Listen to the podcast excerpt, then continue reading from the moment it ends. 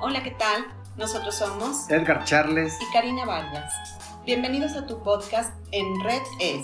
Un espacio en donde compartiremos la fe y la riqueza de nuestra Iglesia Católica con temas actuales y de crecimiento espiritual de una forma amena. Déjate pescar por Jesús, quédate con nosotros. Hola amigos, pues hoy nos acompaña Alberto Tirado Nájera. Él es ingeniero metalúrgico, es de San Luis Potosí, es casado, tiene 18 años de matrimonio y es diácono permanente. Eso es algo de lo que nos viene a platicar, de hecho, el día de hoy. Hola Alberto, ¿cómo estás? Hola Edgar, Karina, muy bien, gracias a Dios. Buenas noches, gracias por la invitación. Gracias a ti por estar con nosotros. Este, pues bienvenido. Yo le digo Albert. Siempre le he dicho así, Albert. Este, pues la pregunta del millón, ¿verdad? sí, que, que todos nos, nos causa mucha inquietud y queremos que nos platiques, por eso estás aquí con nosotros, que nos digas qué es un diácono permanente. Para platicar un poquito del diácono permanente, les voy a platicar primero sobre el diácono en general. En la Iglesia Católica todos tenemos bien presente la figura del sacerdote. Ellos cuando ingresan al seminario, ingresan con la intención de llegar a ser sacerdotes, pero en el transcurso de su formación van recibiendo ministerios, como lo es el ministerio del lector, el acólito, y llega un momento en esa formación en la que ellos son ordenados como diáconos. Cuando ellos están en esta condición, son eh, asignados a alguna parroquia, alguna capilla, alguna misión, y están sirviendo durante un cierto tiempo. Después de eso regresan al seminario, pasa otro tiempo de formación y ya si son eh, elegidos para ser sacerdotes, pues son ordenados como sacerdotes. Wow, y todo esto lleva un proceso, o sea, no es, eh, vaya, que me imagino yo que es conforme vayan viendo el, la evolución o el... O el, cómo va cada uno de los seminaristas creciendo también dentro de, de, de su vocación. Es correcto, así Ah, es. ¿Y diácono qué quiere decir? O sea, diácono. Diácono es una palabra que viene del griego diáconos o diaconía y significa servidor Ah, o servicio, según, según Ah. sea empleada. Entonces, en el caso del seminarista, pues es algo que a veces no alcanzamos a, a identificar. Pensamos siempre es el seminarista o es el sacerdote. Pero este eh, punto de ser diácono puede ser también, así como lo es para el seminarista, puede ser para varones, ya sea solteros o casados, que reúnan ciertas condiciones y eh, son o somos ordenados como el sacerdote, pero también con algunas diferencias.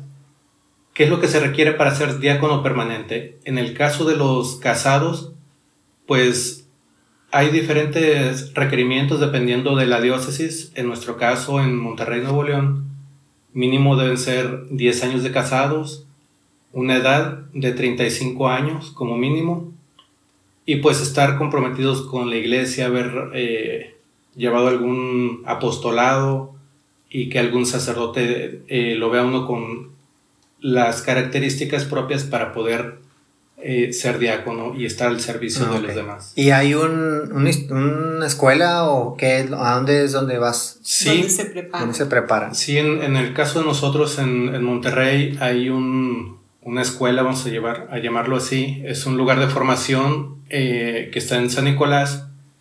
En mi caso en particular, y hago esta aclaración porque ha venido evolucionando como todo, estuvimos en formación martes, miércoles, jueves, de seis y media a nueve de la noche. Los sábados íbamos a un taller y el domingo íbamos a apoyar alguna de las misas en la parroquia en la que estaba el, el director del instituto. Todo esto fue durante seis años y medio en, en mi caso. Interrumpidos. Sí. Wow. Órale. Así es, entonces pues... No es cualquier cosa, o sea, no es de que, ay, sí, quiero ser diácono y ya. bueno, y a todo esto, ¿cómo fue tu llamado? Un vecino entró al, al Instituto Diaconal, a este centro de formación, y pues platicaba con mucha alegría que estaba aprendiendo nuevas cosas y que estaba muy feliz por lo que estaba sucediendo en su vida y que si llegaba él a ser ordenado, pues que podría ayudar de una forma mucho mejor a la iglesia. Y en un principio, pues él me decía, oye, métete. Y yo le decía, no, no es tiempo. y pues le sacaba la vuelta, ¿verdad? También. Y no te, y no te invitó, o sea, ¿cómo, él, cómo es el... ¿Cómo te invitó a, ahí? O, o sea, puede ser como una especie de... para que vayas una vez, a ver si te gusta o cómo. Fíjate que las primeras ocasiones sí me decía, eh, ve, vamos, te llevo.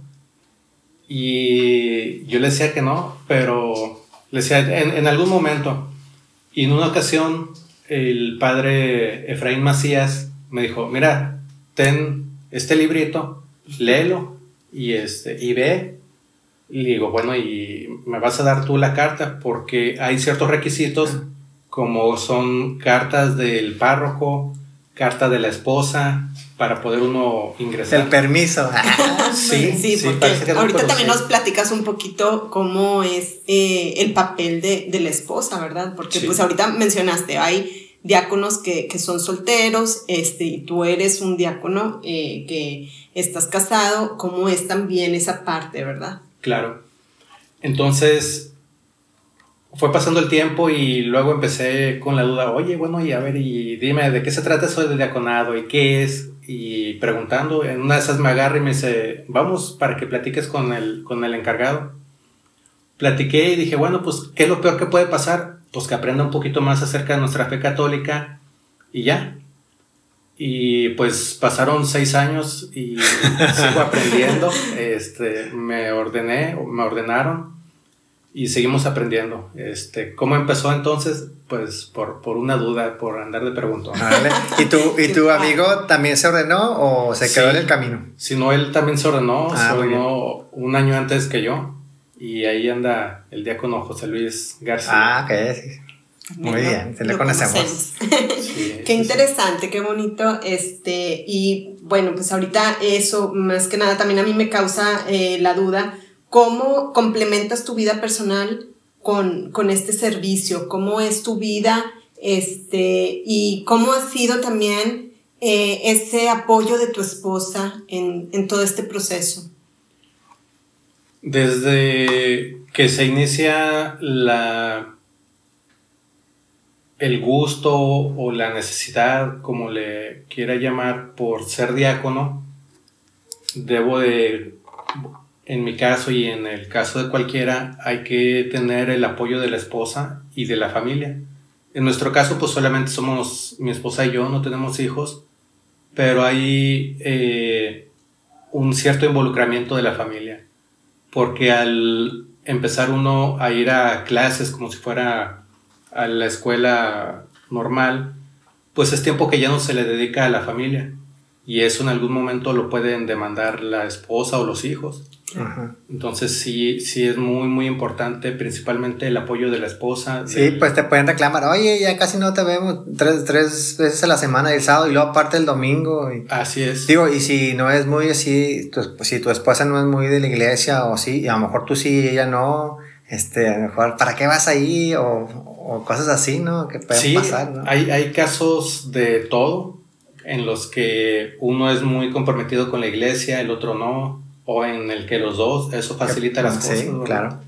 Pero sí es, es importante eh, el apoyo de la esposa al inicio y también al final, bueno. Ya y durante, ahorita también, sí, me imagino, ¿verdad? Y, y, hay un compromiso que hace la esposa, este, que lo pone por escrito. Entonces no es nada más así que ahorita te digo que sí y luego que no. ya no hay para atrás, ya le firmaste. sí.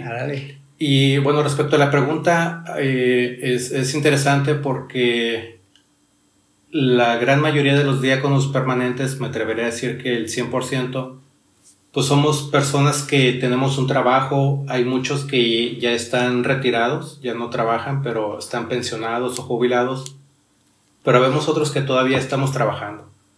Tenemos nuestro trabajo normal, como lo tiene cualquier padre de familia, y eh, en el tiempo en el que no estamos en el trabajo, pues se lo dedicamos en parte a la familia y en parte al, ministerio de, del diaconado. Sí, es que tienes razón, Albert. O sea, es tu trabajo y, o sea, esto no se termina, ¿verdad? O sea, ya te ordenaste, ya, todavía esto es hasta que Dios te permita, ¿verdad? Porque esto continúa, o sea, no es de que ya te recibiste y ya, no, ahora tienes que servir, o sea, lo que sigue, ¿verdad? Así es. Y se duplica el trabajo, ¿verdad? O sea, porque es tu, tu trabajo, eh, como comentábamos ahorita, pues eres ingeniero metalúrgico, trabajas en una empresa y aparte tienes que cumplir con tus deberes de esposo y al servicio de Dios. Entonces, digo, pues, y de, la iglesia, ¿verdad? Este, Es bastante pesado, es... Realmente, eh, algo que nos dijeron durante toda la formación fue que tuviéramos bien, bien claro tres cosas. Primero, es el sacramento del matrimonio. Primero el matrimonio y la familia. Después, el trabajo y luego el servicio de la iglesia. ¿Por qué en ese orden? Por la importancia que tiene cada uno en, en nuestra vida, porque si no tenemos el apoyo de la esposa, todo lo demás pues no, no tiene sentido. Si no tenemos un trabajo en el que estemos eh, siendo responsables, pues en las cosas de Dios tampoco, ¿verdad? Claro. Y al menos cuando yo me dedico a las cosas de la iglesia, por decir a los bautizos, en lugar de sentir una carga de trabajo, pues siento una satisfacción. Entonces es en cierta forma un descanso a, mi vida profesional y personal. Oye, Albert, y, y cuestión, ¿qué, ¿qué, es lo que, ¿qué es lo que pueden hacer ustedes en la iglesia, este, los diáconos permanentes? pueden bautizar, que dijiste, pueden bautizar, pueden, ¿qué otra cosa pueden? Sí, es, buena pregunta porque a veces nos, nos confunden. Podemos bautizar, podemos eh, bendecir. Si hay una necesidad, el párroco, el sacerdote, mediante un documento por escrito, nos puede delegar el permiso para eh, el matrimonio aunque realmente en el matrimonio quienes se administran el sacramento son eh, los novios. Claro. Pero el representante de la iglesia normalmente es el, sacerdote. Este, si se requiere, podemos nosotros eh, ser ese representante. Y otra función importante, aunque a veces es triste para algunos, es el realizar la celebración de exequias cuando hay algún hermano difunto. Ok, o sea, entonces no todos los sacramentos, porque pues uno diría, ay, este, pues confesarme o, ir pues a, la comunión cuando, bueno, sé que pueden celebrar eh, la palabra, pero ustedes tal cual no es toda la, la misa como completa, pues, o digo, para entenderlo, para que los demás nos, nos comprendan un poquito. Es correcto, es una celebración de la palabra, que puede ser con o sin eh, distribución de la Eucaristía, no podemos como diáconos consagrar el pan y el vino, no podemos administrar el sacramento de la reconciliación o confesión y tampoco la unción de los enfermos. Pero ahí, por ejemplo, ahorita que dices de la, de la, de la confesión, pero también puede, pero sí tú puedes ser un guía, un guía para espiritual, espiritual ¿no? O, no. Digamos que más bien orientar a la persona sobre cómo pudiera realizar Sí, porque si alguien te pide una opinión o algo acerca de algún problema, pues fácil tú lo puedes no sé, guiar, guiar o sí, nada más. y ahorita que comentas eso, es, es importante saber que lo deseable en la vida de todo católico eh, practicante es que tuviéramos un director espiritual. Y a veces no tenemos ni idea de que es un director espiritual, ¿verdad? Pero puede ser no nada más un sacerdote, o sea, puede ser un religioso, un laico que se prepara Normalmente eh, lo que se busca es que sea un religioso o un sacerdote, pero también que tenga ciertas características. Claro. ¿Se preparan eh, quizá para, para eso? Mm, Más bien la misma vida los va preparando. Muchos de ellos son eh, sacerdotes o religiosos ya con eh, varios años de, de experiencia como sacerdotes, debido a que pueden tener o que tienen una visión mucho más amplia de lo que es la dirección espiritual. Puedes tener, tú tienes, puedes tener varios. es- Pues la idea es que tengas uno, ¿no? La O idea sea, es que, sí, que como, como católico que tenga solamente un director espiritual. Ah, ok. Pero ese director espiritual sí puede tener varios, eh, varias personas a quienes esté orientando, ori- dirigiendo. Ok. Oye, Albert, otra, otra pregunta es, o sea, a mí a veces, digo, o cuando no, no sabía que era un diácono, digo, lo fui conociendo, aprendiendo, pues a través de ti, este, o lo que íbamos viendo, este, pues también en la, en la iglesia que, que asistimos.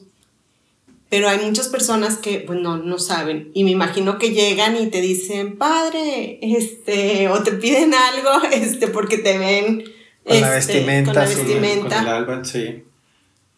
Eh, sí, es una costumbre muy arraigada de que nada más vemos a alguien con alba o a lo mejor con estola, ah, el padre. Y como no estamos tan jovencitos, pues dicen seminarista medio, ¿verdad? Y tratamos de hacer la aclaración de la que no corrección somos- de inmediato, sí. Sí, no somos padres, sacerdotes, no. Pero mucha gente también dice, ah, bueno, es el padre diácono. De- y pensamos, bueno, ¿y de, de dónde surge esto de llamarle padre a los diáconos? Y es por el hecho de que, como podemos bautizar, Así es. pues es traer hijos, y no propios, ¿verdad? Sino hijos de Dios al, al mundo. Y de inmediatamente tú también le dices le- la pregunta, si Les saben que es dia- ya sabes que es un diácono permanente o Cuando hay el tiempo, sí, Sí. pero hay ocasiones en las que, pues, no hay, no hay oportunidad, entonces le seguimos con... es que, que- es que a lo mejor puedes ver cualquier persona con un alba y a lo mejor ni siquiera es diácono y o sea, Sí, ¿verdad? sí puede O sea, suceder. Incluso hay algo curioso, nos dicen, oiga padre, no soy padre, soy diácono. Mire, un diácono hace esto, esto, esto. Ah, bueno, está bien. ¿Alguna duda? No. Oiga padre, pero eh, entonces, ¿cómo le hacemos? ya. Sí. Ya, no, les, lo dejas así. Así Oye. Albert, ¿y, y alguna vez ha sido así como, como este, algo así como criticado en cuestión de que, no sé, te ven como un, como un, o sea, un puesto de pues, diácono, pero también a veces eres padre de familia, tienes unas actividades normales como cualquier persona.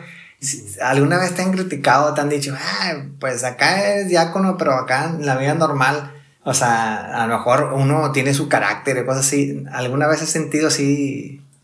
Sí, en contadas ocasiones y normalmente esas críticas vienen de la misma familia o de la gente que está más cercana a uno. Órale. Sí, es, es curioso, pero así es, dice el Es que dicho, sí, ¿verdad? porque yo, nosotros hasta cuando, cuando nos acercamos a la iglesia, pues ahí, vienen los persinados, ahí viene, o sea, así también nosotros como, como laicos también, al principio sí fuimos criticados y ya después ya vieron que ya, ya nos preguntan a nosotros, ustedes que están cerca de la iglesia, ah, entonces ya estamos en otro, pues ahí en uno otro tiene nivel. que también dar un testimonio de vida, ¿verdad? Claro, así Sí. es. Así Sí, o no sea, quiere yo decir que, eso es lo, lo difícil, ¿verdad? Exacto, y vas a decir sí. un dicho. hoy, hoy- hoy vas a comentar algo de que sí, pues a veces, este, donde menos te imaginas, eres más, este, juzgado o que, pues sí, con las personas, a lo mejor porque están quizá más cercanas a nosotros y puedan ver cualquier cosa o están viendo cualquier mínimo detalle en que nos podamos equivocar para, pues quizá juzgarnos, ¿verdad? Sabes que en el, en el trabajo también, así como que bajita la mano, pero también me, me tiraban, ¿verdad? Este, ahora con lo de las redes sociales, pues todo, todo mundo podemos ver qué pasa con la vida de otro en, en estas redes. Y personas que eh, me, me tiraban en, así frente a frente, oh, que muy religioso y que mejor echarle la bendición y no sé qué tanto. Después de cierto tiempo que se dieron cuenta, que no sé cuándo habrá sido, se acercan y empiezan a, a preguntar, oye, es que fíjate que queremos bautizar, pero tenemos esta duda y ya como que cambia un Ah. poco la actitud, ¿verdad? Ujú. Pero Muy sí bien. es, es una constante el- los persinados, esto. Todo. Bueno, ¿y qué es lo que más te ha, durante, ya son cuántos, dos años? Dos años. Dos años de, de que te ordenaste. Eh, ¿Qué es en estos dos años lo que has experimentado que más te ha llenado, que más te ha, ha sentido tu gozo en, en este servicio al Señor? Una situación en particular fue el poder ir a visitar a una persona que ya estaba en agonía. No había, eh, la, la familia de esta persona no encontró sacerdotes por el día, por la hora, diferentes situaciones, pero pues ellos querían alguna ayuda espiritual. Entonces eh, tuve la, la oportunidad, lo veo como un regalo de Dios el poder ir a visitar a esta persona. Este, y yo creo que 10, 15 minutos después de que terminó la visita, la persona falleció. Sintió esa paz Sí. celosa con, contigo. Y, y la, y la familia también se quedó tranquila. Ay, qué Eh, son momentos difíciles Claro. porque por un lado se experimenta pues la separación, la tristeza, pero también estamos seguros de que pues esto no termina aquí, ¿verdad? En esta vida, Claro. sino que continúa. Ay, pues qué bonito. Este, digo, definitivamente no, como dices, no es algo muy grato porque pues es algo doloroso, sin embargo, pues nuestra fe nos dice lo contrario y el tú haber podido ayudarlo, asistirlo en, en, en esos últimos momentos de su vida, pues sí, fue una satisfacción muy bonita. Pero yo imagino que también has, has, este, experimentado muchas alegrías, ¿no? Al, al bautizar a algún Sí, pequeño. sí, definitivamente. Eh, en algunas ocasiones me, me tocó ir a precisamente a, al- a un hospital, a una celebración, y como en el hospital hay gente de todas las edades, pues luego se acercaban al terminar la celebración, oiga, puede ir a bautizar a mi niño Mm. por esto, aquello. Qué bonito. Y, y va uno este, a bautizarlos, pero pues ya es, eh, estos casos son, son en peligro de muerte, así es. Y pues ves a las cositas chiquitas con mangueras y son situaciones difíciles, pero también te das cuenta cuando te encuentras a la gente después y les preguntas, bueno, ¿y el niño, la niña, cómo sigue? Pues el doctor dijo que no iba a poder caminar, pero ya anda corriendo. Ay, qué bonito. Esas Entonces, noticias. son, sí, son muy bonitas noticias. Qué padre. Oye, Albert, y en, ahorita en la actualidad, ¿en qué, en qué parroquia este, haces tus servicios? así? Estoy en la parroquia de San Juan Evangelista en el municipio de Monterrey, Ah, ok. aquí en Nuevo León, México. Muy bien. Por allí, por ahí estamos. Y ya por último, eh, pues algo que quisieras compartirnos o, o dejarnos, algún mensaje que le quieras eh, decir a, a- a todas las personas que nos escuchan, más ahorita en estos tiempos de, de confinamiento, por lo que estamos pasando en la pandemia, eh, pues algo que nos quieras compartir para poder también fortalecer o seguir fortaleciendo nuestra fe, porque pues ahorita muchas personas pues todavía no, hay muchos lugares en donde no pueden asistir todavía a, a las iglesias o ya sea porque son personas vulnerables o pues dependiendo también la situación de cada, de cada país, de cada estado, eh, algo que puedas dejarles eh, para que puedan seguir creciendo en la fe. Algo que es muy importante, yo creo que todo mundo lo hemos experimentado ahora con el aislamiento, es que quisiéramos ver a nuestros conocidos, a nuestra familia, a nuestros amigos, y no solamente verlos, sino verlos y darles un abrazo. El contacto de persona a persona es muy, muy importante. El ser humano por naturaleza es social Sí. y extrañamos mucho eso, eh, sobre todo en nuestra cultura latina. Somos muy... Hay mucho de abrazar y de todo. As- Así es, así es. Pero no perdamos de vista que esos abrazos los podemos recibir de quien tenemos al lado. A veces extrañamos a los amigos, a la familia, pero bueno, tengo a, a mis hijos, tengo a mi esposa. Y pudiera alguien decir, bueno, yo vivo solo, Hasta las mascotas. hasta las mascotas. Y principalmente estar conscientes de que cuando uno necesita un abrazo, Dios está con nosotros. Así es, siempre. Tal vez no lo vayamos a, a ver o a experimentar porque a veces queremos sentir bonito, pero Jesús que nos prometió estar con nosotros hasta el fin de los tiempos, Él mismo nos abraza día con día. Ah, muchas Muchas gracias. gracias. Y ya por último, eh, que nos digas cuál es tu advocación mariana favorita. ¿En qué vestido te gusta más? ¿O a quién le- este, que, es difícil porque Sí, es si somos marianos, ¿verdad? Este, a lo mejor es un poquito complicado, pero ¿tienes alguna advocación mariana? Sí, eh, antes de eso les voy a contar una historia muy, muy breve. Hace algunos años, este, con motivo de celebrar nuestro décimo aniversario de casados, hicimos un viaje a Tierra Santa. Ay, qué padre. Por esas fechas, eh, yo estaba en un, en un grupo de oración de los sábados y hay una oración muy bonita, un himno que se llama la Catistó Mm. Ok. y habla acerca de la estrella del mar. Mm, que Ya se sé. refiere a la Virgen. Entonces anduvimos allá en Tierra Santa y llegamos al Monte Carmelo y en el piso hay una inscripción que dice Estrella del Mar. Y yo, yo le preguntaba a mi esposa, bueno, ¿y quién es? ¿Cuál es la vocación de la Estrella del Mar? ¿Y cuál? ¿Y cuál? ¿Y cuál? Bueno, pues esa inscripción está en el piso de la iglesia de la Virgen del Carmen. qué Entonces yo sin, sin saber qué es a la parroquia a la que Ah, íbamos a misa, yo sin saber andaba buscando cuál era la estrella del mar. Bueno, pues es la, la Virgen del Carmen. También le decían la nubecilla, ¿no? Algo así. Sí.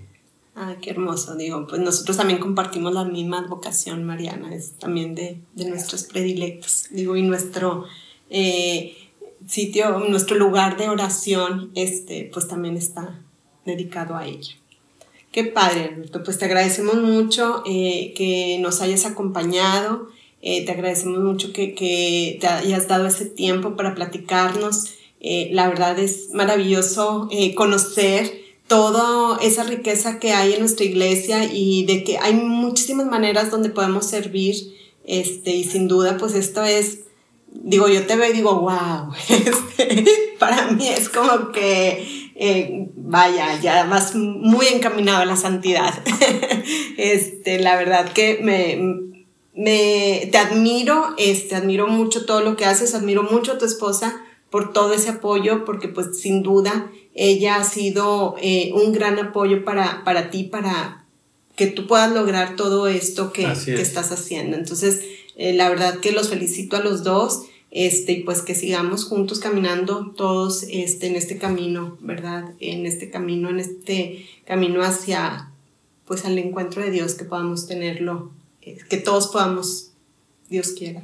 Sí es, y espero que no sea eh, el último capítulo que nos visites, este, por ahí que dijiste que tu- tuvieron un viaje a, a Tierra Santa, nos gustaría también... Que este, vengan los dos, que venga sí, también. Que vengan los dos y nos platiquen todo Claro lo que sí, vivieron allá, estaría un tema muy importante, muy... Interesante, Interesante también. sí, o algún otro tema que nos quieran compartir, pues por aquí eh, los esperamos juntos. Este, y le mandamos muchos saludos a, a Charo, tu esposa, y pues la verdad que es un placer tenerte aquí con nosotros. Gracias a ustedes por la invitación. Eres nuestro primer invitado. Sí. Bien, pues, ¿qué te parece si nos despedimos con una oración que nos pueda... Claro que sí, con, Compartir. con mucho gusto, en el nombre del Padre, y del Hijo, y del Espíritu Santo. Amén. Dios bueno, Dios eterno, Dios todopoderoso, encomendamos en tus manos nuestras necesidades y cada de cada una de las personas que nos están escuchando. Te pedimos que lleves a buen término este proyecto que se está iniciando en, en redes y que podamos ser el medio por el cual lleves el mensaje que tú deseas a tu pueblo.